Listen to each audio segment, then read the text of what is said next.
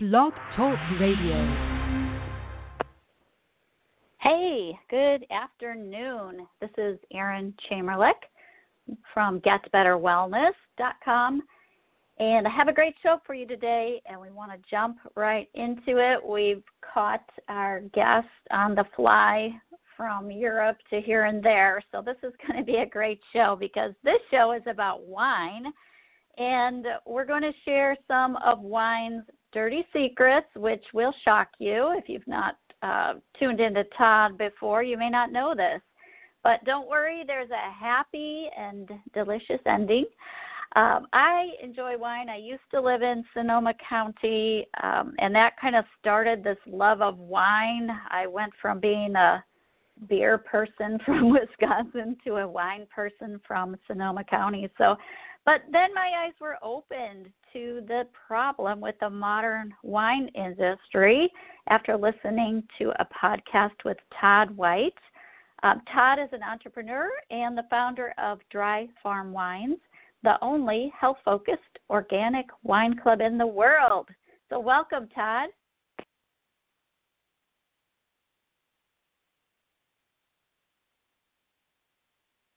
Todd, do I have you? Can't hear Todd. So let's see. Hmm. I don't know how to get you in here. Says you're on hold. Why are you on hold? Maybe if you call, hang up and call back in there, and we're having a little technical glitch here. Well, we have um, so much information, so I'm going to start talking about it because I don't want to shortchange you. But in the last 50 years, the quality of wine has decreased and the alcohol content has increased. And the sugar content has increased as well. And there's lots of additives. So let me see if we can get Todd on. Okay, can Hello. you hear me, Todd? Yeah. All right. Yep. Well, I'm not sure what you heard, but I did introduce you, and then uh, we couldn't connect. So I'm glad you're on, and um, we would love for you to maybe tell us, you know, some of the bad news first, and we'll get to the good news. And um, I know you have a lot of information because I have heard you speak before a couple of times. So, would you like Great. to maybe start with what's been changing over the last 50 years, say? Yeah, it's it's it's a really interesting story. Uh, it's going to surprise a lot of people. It's not um, it's it's not very different from what has happened in our food supply, which has been mass consolidation, corporate consolidation, driven by greed and money. Uh, a, a vast increase in industrial farming and industrial winemaking practices. So it'll surprise your audience to probably know that 52 percent of all the wines manufactured in the United States are made by just three giant conglomerates. Now they hide behind That is a thousands of labels. yeah, it's over half. Seventy percent of all the wine manufactured in the United States is made by just the top thirty companies. So, but the top three make over half. And the reason that's a problem and why that's a surprise, why it's a surprise, is because these multi-billion dollar conglomerates are very smart and they hide behind thousands of brands and labels to to have consumers believe that they're drinking from a farmhouse or a chateau. In fact, they're drinking from massive factories in Central California, which is where most of them are based and where their manufacturing facilities are. So they want to sell a story of romance and you know kind of winemaking when in fact you're you're drinking additive filled massive factory manufactured products. And so they've been very clever to keep that secret. The other deep, dark secret inside the wine industry, and the, and the government has helped protect this secret, and I'll tell you how in a moment, is that there are 76 additives approved for the use in winemaking in the United States. Uh, there are 56 in the EU, so this has become a global problem. So just because you're drinking European wines doesn't mean that you're necessarily drinking healthier. However, in the United States, the use of these chemicals and additives are fairly grotesque and widely used throughout the industry. Now, the reason you don't know that, the reason your audience doesn't know that these additives exist, is because the wine industry has spent tens of millions of dollars in legal and lobby money to keep contents labeling off of wine. Now, why they've done that is because they don't want you to really know what's in the bottle. If wine had a contents label on it, and I might add, wine is the only major food product without a contents label. The the if it had a contents label on it, it would look identical to the other processed foods that contain that contain contents labeled. There'd be a whole list of additives and chemicals you couldn't pronounce, don't know what they are, color agents to stabilizers to antibacterial agents, anti-foaming agents, all, all sorts of, uh, of, of additives and chemicals that are used in the winemaking process. And here's the reason that they're used: greed. It's very simple. You cannot make wine in very high quantities without the use of these chemicals. The, the, the environment bacterially is just too unstable for the winemaker. And so that's the reason that, that that's the reason that they're used. It's also cheaper and easier uh, with the use of these chemicals and additives to make wine. It also produces what we would consider to sort of be the McDonald effect of, of wine. So, you know, this extreme consistency and shelf stabilization that that these manufactured products have. Does that make sense? Yeah, it's really disturbing, isn't it? And um, you know, you talked about uh, 76 additives, and they are grotesque, as you said. That if we knew if they were on the label, we could make an informed choice. But uh, let me ask you about a couple of them. Like, why does red wine make our lips and teeth and tongue turn purple? Is that an additive or is that red wine? It's, it is not red wine. It is not a naturally made red wine. There are two reasons for that why that happens. The most common reason is the use of an additive known as mega purple uh, that's very commonly used in the United States. It's manufactured by the Gallo Company, which is one of the top three wine companies in the world. It's sold universally across the industry. But mega purple is a color agent uh, that's made from a highly concentrated uh, form of grape juice. And this leads to discolorization of your teeth, your mouth, and and uh, and and sometimes your tongue, but particularly your teeth, which is very disturbing if you're, you know, if you're out uh, having a nice social hour. The other reason that you can see red wine staining uh, your teeth or, or lips, uh, there's another reason, even if Mega Purple is not used, is that the winemaking style of commercial wines, and when I say style, that means the process, the style of wine they want to create. Americans believe that the darker a red wine is, the higher its quality. Uh, there, of course, there is no truth to that statement, but that's just a consumer perception. How red wine gets its color is maceration or skin contact. So all grape juice is clear. And so when a red wine grape is squeezed, when the juice is squeezed from the from the skin, which is the initial process of making wine, red wine, that juice is clear. How red wine gets its color is the con is the skins are added back into the tank to and, and, and the red wine gets its color from the skin. That process is called maceration. And so what's happening as a matter of winemaking styles to get wine darker if they're not using additive color agents, is that maceration periods are very extended in commercial winemaking. And what happens is that creates a darker, denser color. That can also cause staining. That is not how natural wines are made. That's not how wines were made 50 years ago. These are all marketing techniques driven again by money and greed, not by your health or the quality of the wine. Uh, they're they're they're driven to sell to sell wine, and so that that's that's how you get teeth staining. Hmm. Okay. Yeah, there's even products on the market, you know, for your red wine teeth, which is which is funny to me. But you know, when I lived in um, Sonoma and was in Napa, and I've traveled there, you know, a couple times since then. But you know the vineyards do quite well and just going to some of the tours they talk about how there's the microclimates and different things happen even within you know a real concentrated area in napa let's say. But you said earlier that it's happening to that grapes are being grown in central california so that's not conducive to grapevines. So t- talk about that. Well i you know here's the thing. So napa um, which is you know a beautiful place. I live in Napa Valley, right in the center of the valley, uh, because of its natural beauty and lifestyle and the restaurants and what is the Napa the Napa lifestyle. I live here.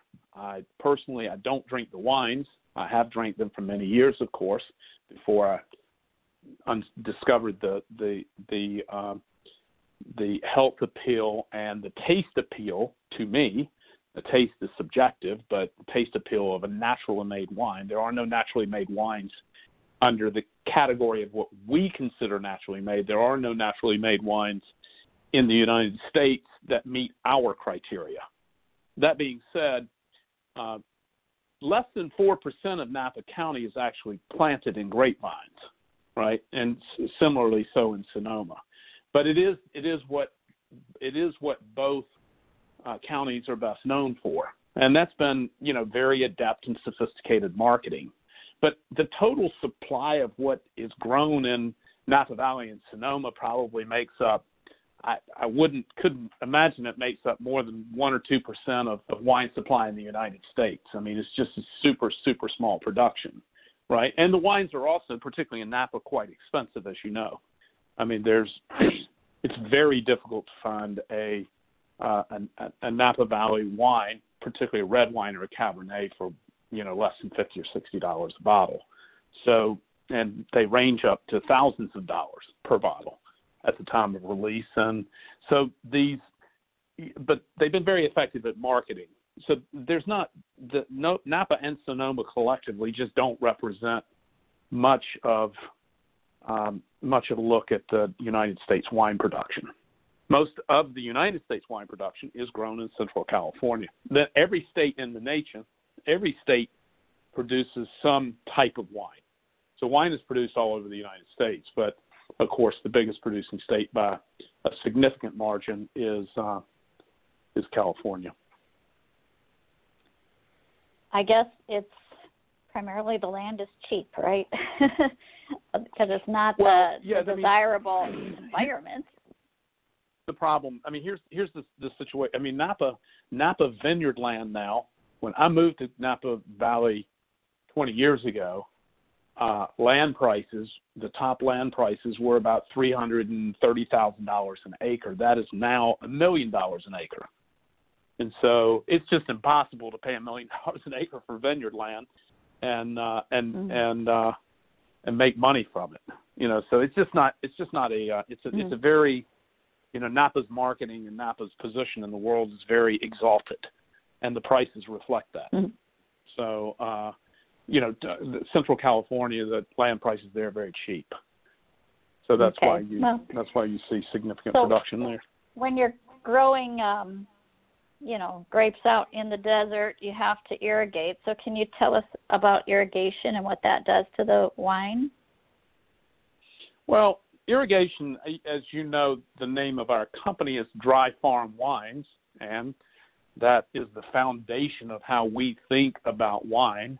Uh, we think about wine as an extension of nature's logic, as an all natural product. Well, irrigation, and none of our grapevines uh, are irrigated, hence the name of our company, Dry Farm Wines, because we believe that irrigation is the man's first intervention into the grape farming process. So, to, to water to, grapevines have been living for some 10,000 years that we're aware of, cultivated for some 10,000 years, without irrigation. Irrigation didn't come to the United States in grape farming until the 1970s.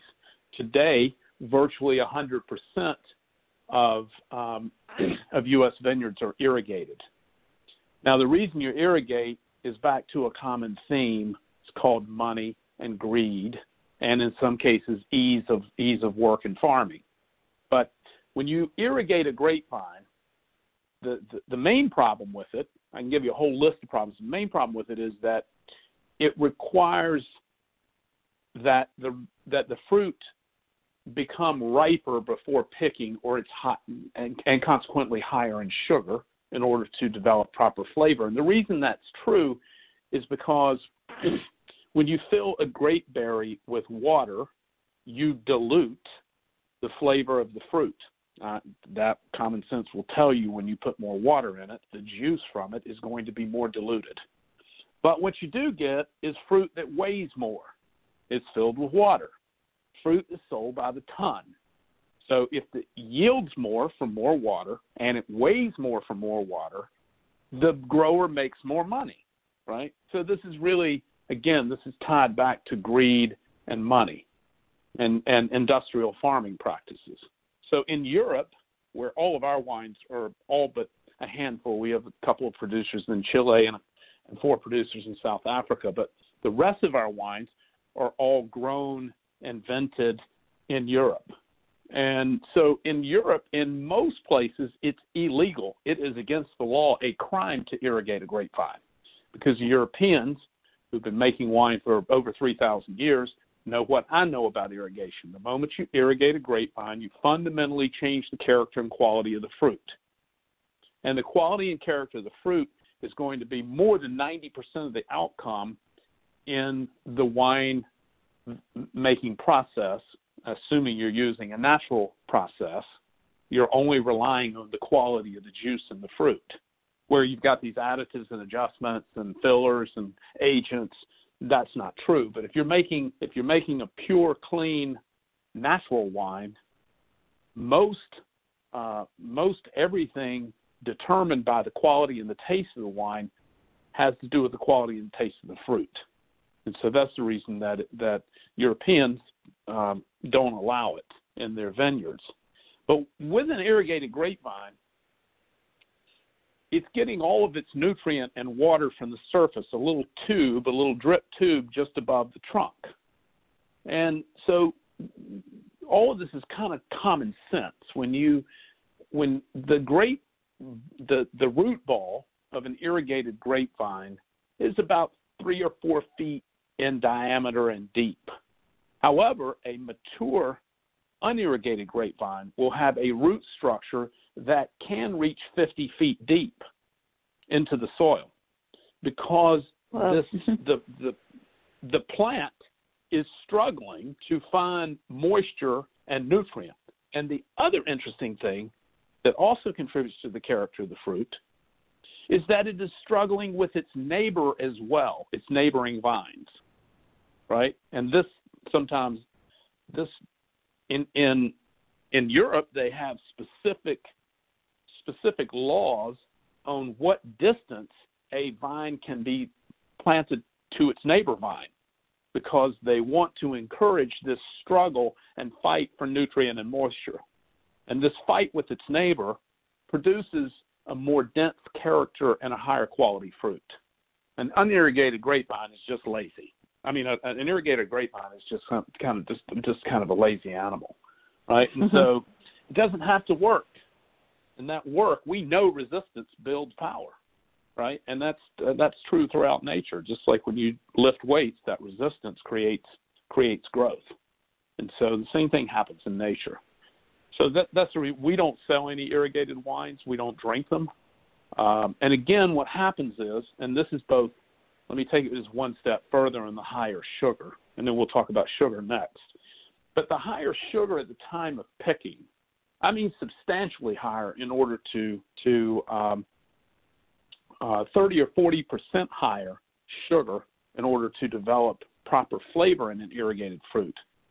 Now, the reason that's important is because when the wine is fermented, uh, how you make wine is you squeeze the juice from the grape, which is filled with sugar, and then you inoculate that that sugar-filled juice with yeast and the yeast eats the sugar, and the result of that is ethyl alcohol and carbon dioxide. Now, once all the yeast eats all the sugar, and we're going to talk about this in a moment, when the yeast eats all the sugar, the yeast will die, and the wine is fully fermented. right? Well, the more sugar there is in the in the fruit juice, guess what? The higher the alcohol goes. That's the reason you see commercial wines now tipping up at 16, 16 and a half, 17% alcohol. We don't sell or drink anything over 12.5%. Almost all commercial wines are 14 or 14 and a half or higher. Take a very strict view of alcohol. Most of the wines I drink are 11 or 11.5%. And the reason being is that alcohol is toxic and dangerous. And so we take a very strict view on drinking lower alcohol wines, and we only sell lower alcohol wines. We do independent lab testing to ensure that these wines meet our alcohol, our low alcohol requirements. And this is another interesting fact between the U.S. government and the wine industry. The alcohol stated on the bottle, on the label, is by law not required to be accurate. And so oftentimes it is higher than what is stated. And they they round it down and mark it down because they don't alcohol is addictive. Let's be perfectly clear. The wine industry, as a matter of winemaking styles, it makes wines bolder, it makes wines denser, it makes wines warmer. Uh, it also makes wines more addictive. It also makes wines more dangerous. But this addictive issue fuels the wine industry's interest, right? We we we just we have a real a real strict view on alcohol, and that surprises many listeners. They're like, "Well, I thought this is the wine guy." I am, but I'm about healthy drinking, right? And so I promote a healthy approach to wine, a healthy approach to drinking. Alcohol is very dangerous. Let me get to the sugar for just a moment because I know we're coming up coming up here on uh, on time. Sure. The most common question the most common question I get is how can wines be sugar free? I mean, isn't there sugar in grapes?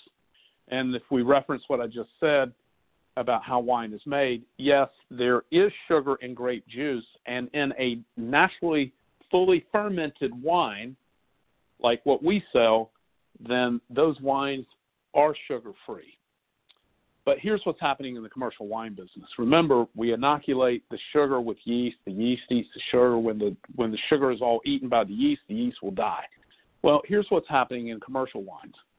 The winemaker, and this is a winemaking style, the winemaker uses sulfur dioxide to kill the yeast prior to it completing its fermentation leaving residual sugar behind. So sugar is never added to wine. What's happening is that the winemaker uses sulfur dioxide, an additive, to kill the yeast prior to the yeast completing its eating of all the sugar or completing its fermentation, leaving residual sugar behind. That's how sugar gets in wine. And sugars can range in wine from zero, in the case of our wines, up to 300 grams per liter. Um, and to give your audience a reference point, Coca Cola has 108 grams per liter. So now, when we see these very high sugar wines, we're talking about dessert wines and ice wines. But it's not uncommon to see commercial wines, you know, in the 25 to 50 grams, are about half that of what a Coke is, right? And you can't always taste it, so it might not taste sweet. If the underlying acid in the wine is high enough, it doesn't translate as sweet. In fact, we taste about 50 to 100 wines a week, and about we miss sugar on the taste, and we're professionals. I mean, it's all we do. We're taste professionals. We miss sugar on the taste in probably um, 30% of wines that come back sugar positive from our lab, just because we can't taste it. It's just not because the acid hides. It's like when you make lemonade and you put sugar in it it's going to be sour for a long time until you put a lot of sugar in it, right? And so it's the same kind of thing with wine because you've got this acidity in it. Yeah, that's surprising that it's that much sugar, even in the non-dessert wine category. That it's half, you know, like 50 grams of sugar in a liter. That's ridiculous. I would have never guessed 25 that. To, yeah, 25 to 50. Here's the thing: all of what here's the thing for your audience. I mean, they, if this is not marketing speak from our perspective. I mean, we're this is we live a natural lifestyle. I mean, we I make my own toothpaste, right? I thought about that because my dentist asked me yesterday what toothpaste I used, and um, I mean, we live an extremely natural life, right? We drink natural wines. all of what I'm telling you, all of what I'm telling your audience and educating your audience about is available online. I mean, you can search anything that I've told you additives in wine, sugar in wine, uh, top winemaking companies. All of this is online, just as easy as one Google search away. I've just aggregated mm-hmm. it all into an educational format because, I mean, we got started in this because my staff, I've been ketogenic for four years.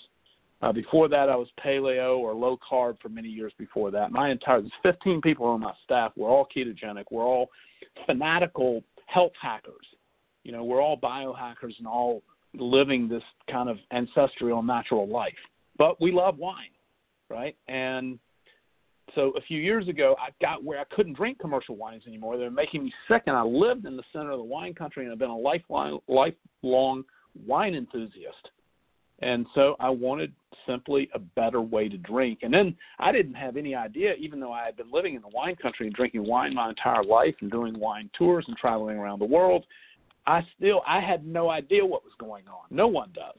It's, and I mean, right. except now I've been in front of millions of people on podcasts, but but you know, but mm-hmm. it, it's just this well kept secret, and um, I had no idea. And the further I unraveled it, and the, the you know, the more the more daunting it became, and the more dangerous sounding it became, and the more the less healthy it. You know, so then I quite by accident discovered the natural wine revolution, which is happening primarily in Europe.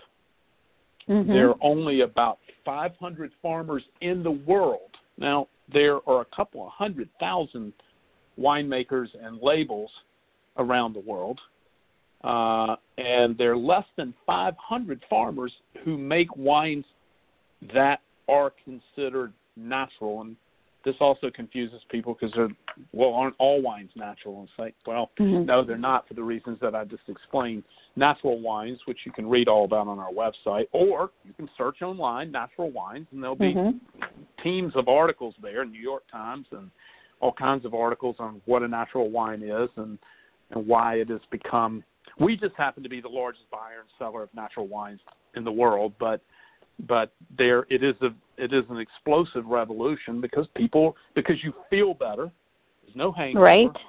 Uh, they taste better. They're friendlier with food. Uh, they're more soulful.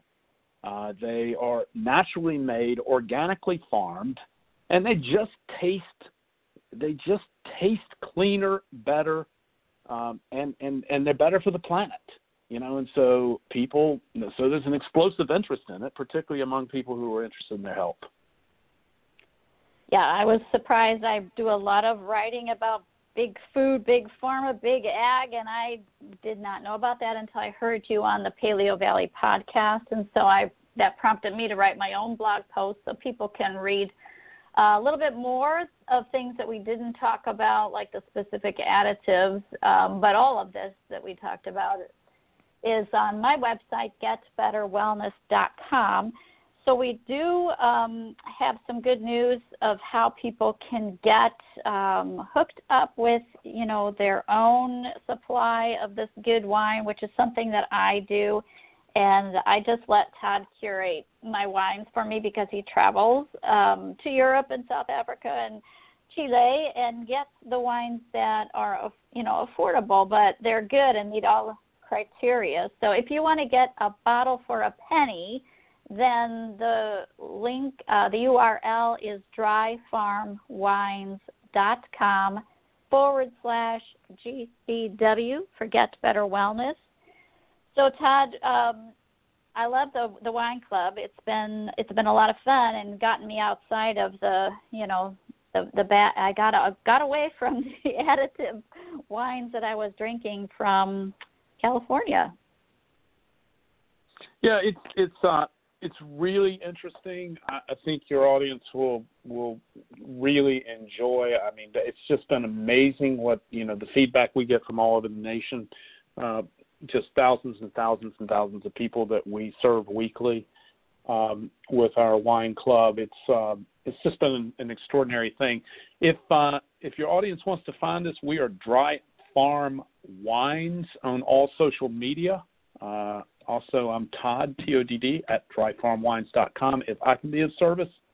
And uh, yeah, just go to dryfarmwines with an S dot com forward slash GBW and uh, get a get a penny bottle of wine. I really appreciate you having me on today, Erin. It's been Thank you. an amazing amount of fun, and uh, I'll look forward to catching up with in. you again.